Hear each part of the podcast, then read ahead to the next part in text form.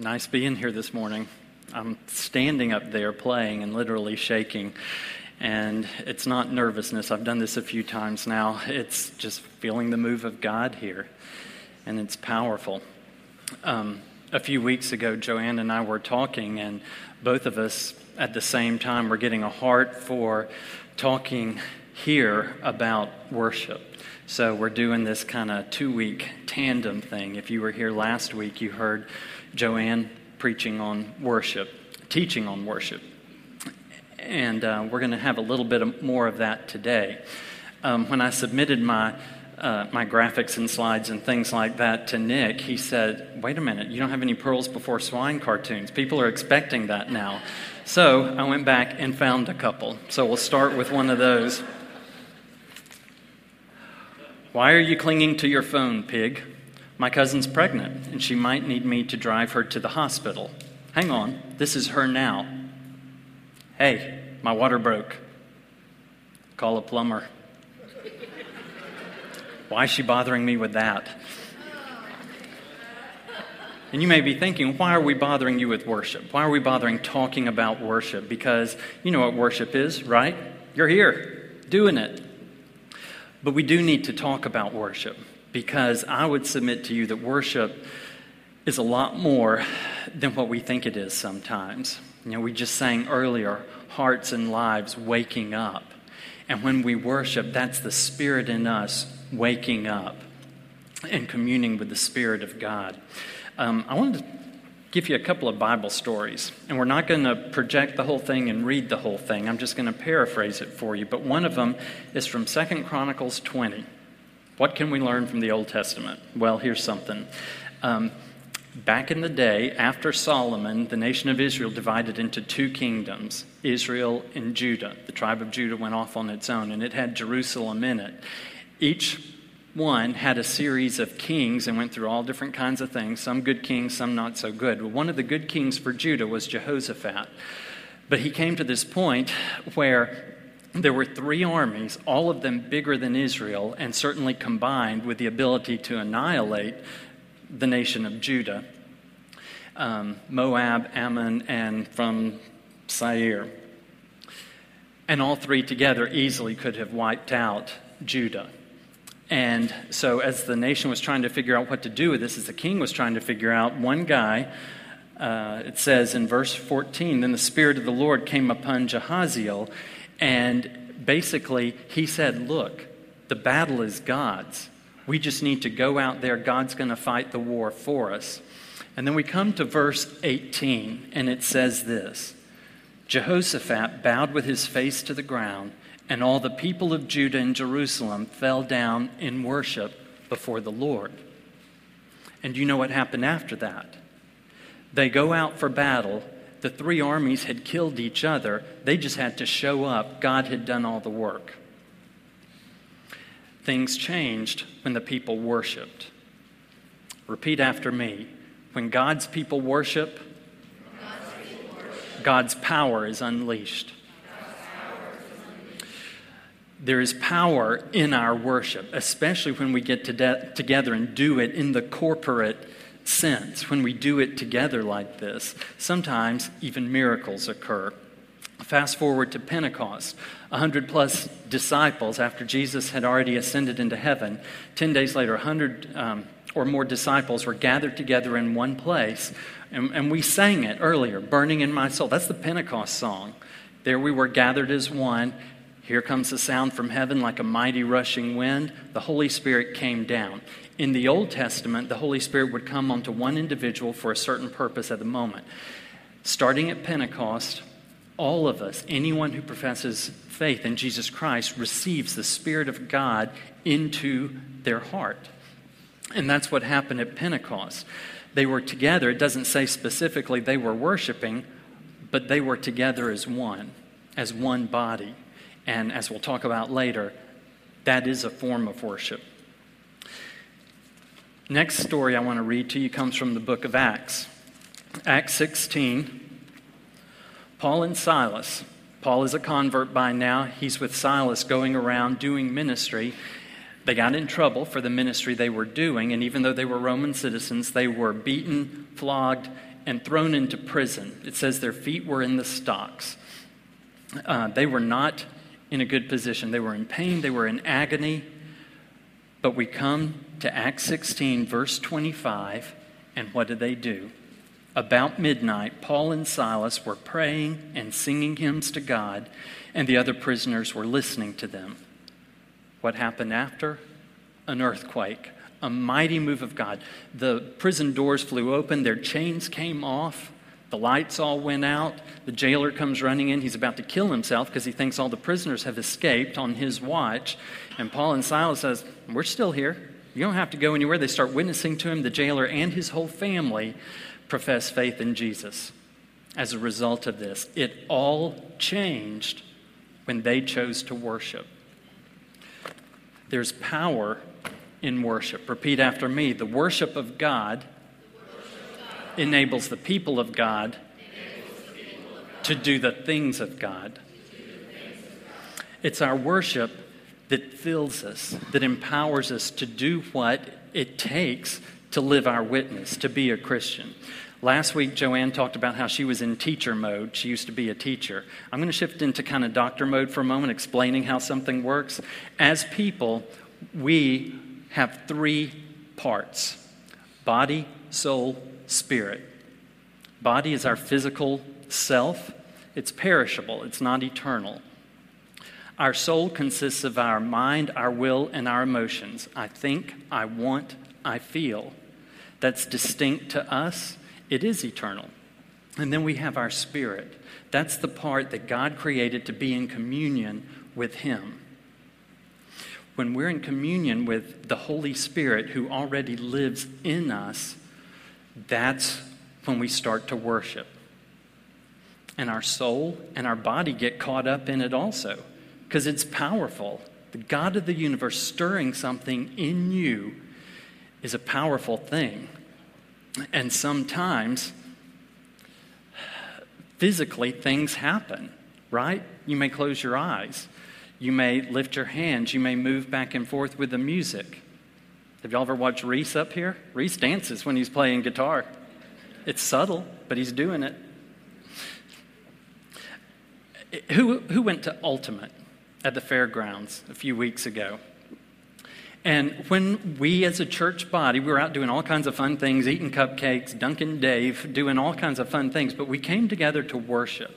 And when we started worshiping together, there were some people who were moved. There was a group of kids that got up and started dancing. They couldn't sit still. And various other people were standing and, and doing things. And uh, who knows Betsy Conley, Will's mom? the science teacher for our preschool here. She's usually in the 8:30 service. Two or three weeks later, I saw her and she just came running up to me gushing, I just love so much that worship that we did. And when we did Amazing Grace, I just couldn't sit in my seat. I had to stand up. And most people had sat down by that point as we continued on in the music, but sitting there, something in her motivated her to where she just couldn't sit anymore. What was happening is that she allowed the Holy Spirit to work in her, and it moved her in such a powerful way, it demanded a response. And for her, that was standing up. Now, sometimes churches disagree on what worship looks like. So, got another cartoon that highlights some of that. There's a big debate going on in my church about a dress code. People don't like how casually some folks dress for Sunday services. So they want people to dress better? Yeah. And they're taking suggestions right now at a big church meeting. Spandex, spandex, spandex. Sit down, Jeff, the cyclist. Jeff is a recurring character in there who is uh, very intense. You know, Joanne preached last week about how the only thing that is, that is a right way to worship is in spirit and in truth. Anything else is just our outward expression of worship, and there's no right or wrong. We can disagree on this kind of stuff. Sometimes we in contemporary look at traditional and say, how can the Holy Spirit be alive in a service that uses liturgy and hymns? And it's just so cold. I don't think they're even feeling anything. Meanwhile, people in, in traditional services can look at con- the contemporary crowd and say, that casual approach to how you dress, I think that means there's a casual approach to God. And, and we can even do it in here. Some people raise hands and some don't. But, you know, the thing about it is, God created us all differently. We all worship in different ways. Sometimes, for some of us, God may move us to raise our hands. Some people worship God better with their hands in the air. You know, you become a funnel, you're catching even more of it. But God leads some people to worship Him with their hands in their pockets. Neither one is allowed to judge the other. We're all called to worship in the way we're supposed to. So, what is worship? Let's go to Romans 12, verse 1. Joanne mentioned this last week. Therefore, I urge you, brothers and sisters, in view of God's mercy, to offer your bodies as living sacrifices, holy and pleasing to God. This is your spiritual act of worship. Anytime we offer ourselves to God, it becomes worship. Anytime we submit to God, surrender to God in any aspect of our life, it becomes worship. And we do it, like it says in the verse, in view of God's mercy. Everything we do in worship comes out of a response of gratitude for what He's done for us. But it can take lots of different forms. In corporate worship, it takes all kinds of forms singing, proclaiming the word, liturgy, prayer, giving testimonies, taking up the offering, celebrating sacraments, all of those things. And like I said before, there's power when the people of God gather together for worship. God's power is unleashed. You know, we saw three stories from the Bible about how God's power is unleashed when, when his people gather for worship and prayer. Have you seen it in this church? I would say I have. You know, there are people in this service doing, doing better than they should with their cancer diagnosis because they choose to worship and because this church worships together on their behalf. Kathy Wilson, our chair of missions, about 18 years ago, she came this close to dying from liver failure, from hepatitis A. Our pastor at the time had the whole church fast and pray. She recovered with an incredible testimony to go with it. It's powerful. You'd never know right now to see her. Things changed in her condition when the church fasted and prayed on her behalf. So, corporate worship is one way we worship, and, and we're called to do that. We're called to be here together. And I want to specify one thing. Sometimes people like Nick or Kevin can be identified as the worship leader. That's a little bit in error, in my opinion. The Holy Spirit leads us in worship. You know, we, the band may get things going musically, and that may help. But if you rely on having just your right kind of music, your favorite kind of music, to be able to worship, it's got to be more than that. Paul and Silas didn't have that in prison, they came up with it themselves. The Holy Spirit moved in them, and they went from there. Things changed. Prayer is another form of worship. In prayer, we're giving our time, we're putting our thoughts on the things of God, letting Him prompt us with the things we need to be considering, the things we need to take to Him, our praises, our requests, all of it. Listening. That's supposed to be part of prayer, but we kind of leave it out, so I'm mentioning it separately. Listening to God. We're sacrificing our time, our agenda to just be still and listen. Let Him love on us. Listening to music is not the same as worship, but it can be one thing that helps you get it going, so to speak. Um, years ago, I heard Joanne talk about how when she had her quiet time at home, she would light a candle, and that would signify to her the presence of the Holy Spirit with her. So I've started doing that when I'm preparing for teaching Sunday school. And is the Holy Spirit in that candle? No. But it helps me think of what I'm doing. And I will say, people who dress up for church, even tie, jacket, all of that, that's part of the same thing. When, and I get that. For them, that's preparing, just like a Levite in the Old Testament, to enter the presence of God, putting on your best. Um, service, service to others, service in God's name to others, especially. It's giving of your time, your energy. Um, you know, I think of even, even things that you might not normally think of as worship, but what Kevin Daniel and David Camp do, leading the ushers here, that's worship. They're serving God. They're taking their time and energy to serve God, serve us, and that is a form of worship for those guys and for all of the young people who are helping them too. Um, who was here Friday night for Stop Hunger Now? Over 100 people from our church worshiped together that night. We were packing meals, but that was worship, and it was incredible. Um, Bible study, that's God's love letter to us. We're giving, when we study the Bible, we're giving our mind to God, we're giving our time to God. Fasting. Fasting is powerful. Fasting, what fasting is all about is taking control over the flesh, putting your mind, your spirit in charge of the flesh. And things in the spiritual realm move mightily when you fast.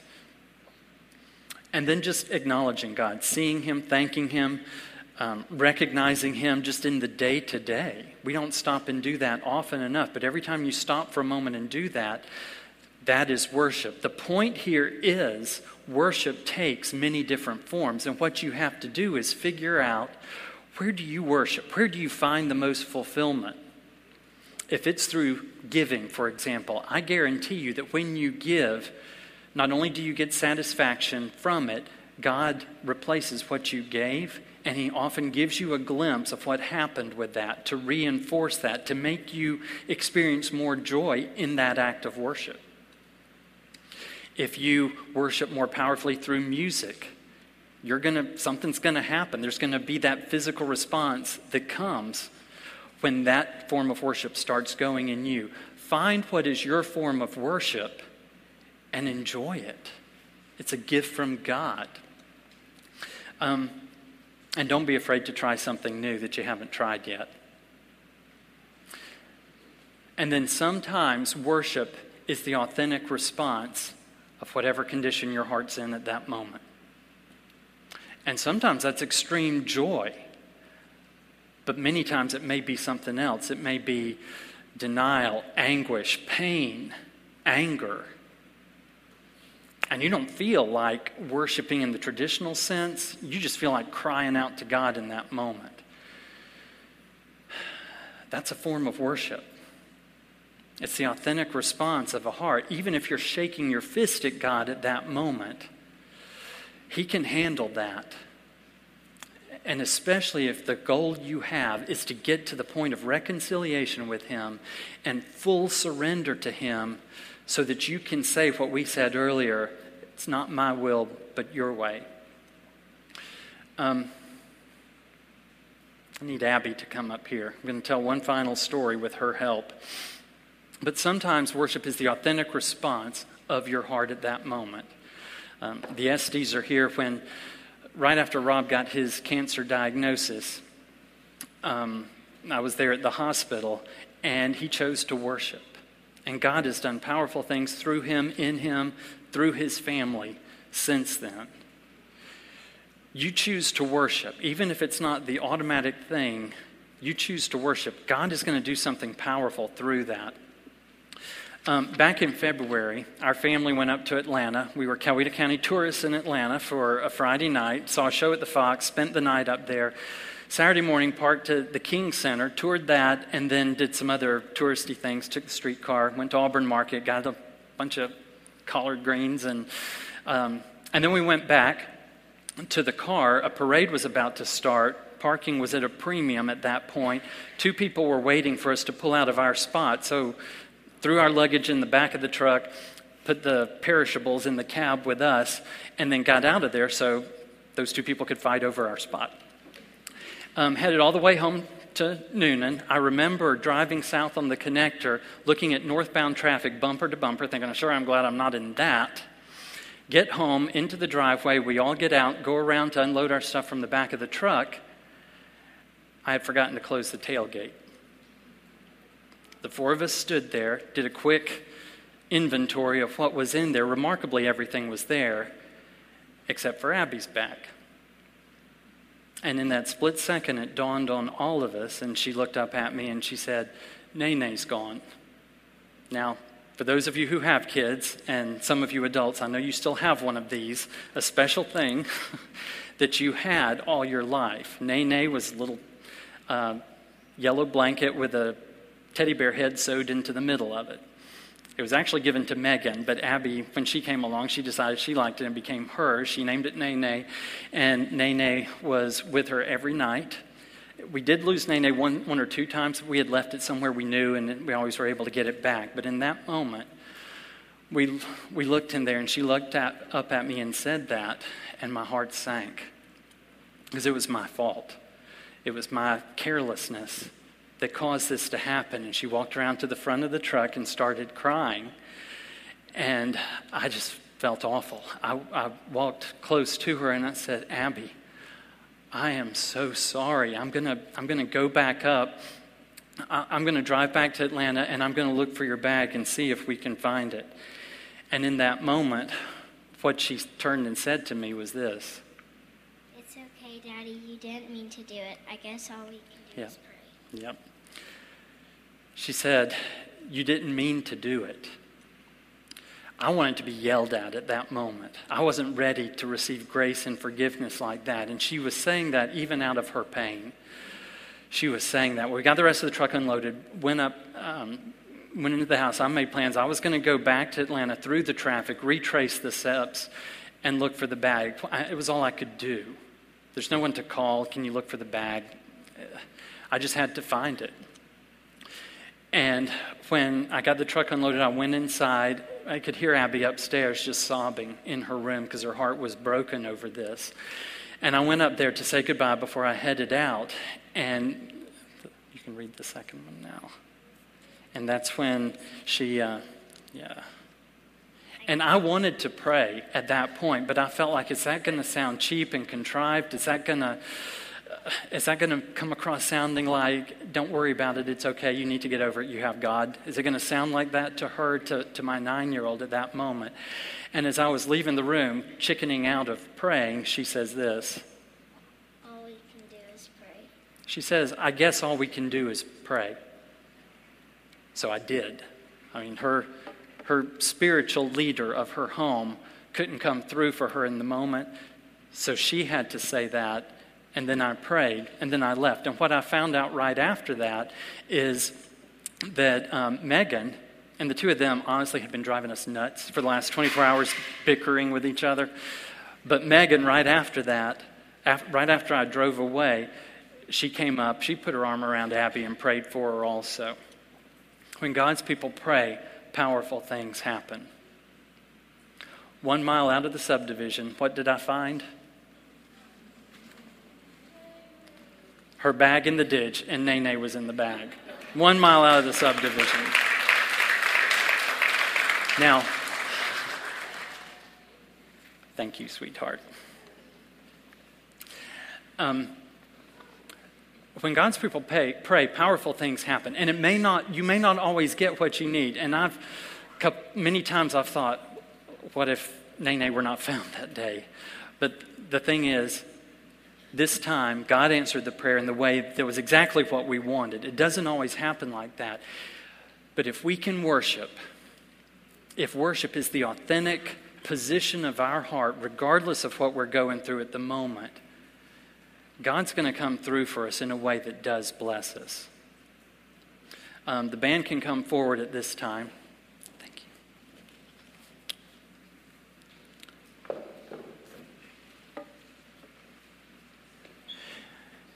And I want you to know for this final song, the altar is open. And if you come up, some of you may be already feeling led to come up and pray. If there's something on your heart that you need to give to God, if you need to see a move of God in your life, a powerful move of God where one hasn't happened yet, where you're still waiting for it, God hears your prayer where you are in your seat. He also hears your prayer up here. What you have to decide is, God, where do you want me at this moment? And you go with that. He may lead you to go grab someone specific who's sitting in here with you today. He may lead you to go grab someone and say, I want to pray for you. If someone's up here praying, He may lead you to say, I think I'm going to go just lay a hand on that person. Be open to what God's leading you to do. Let God move in your spirit, and then let your soul and your body respond to that and get in and enjoy the blessing also. Worship is all about submitting, surrendering to God. Let's do that this morning.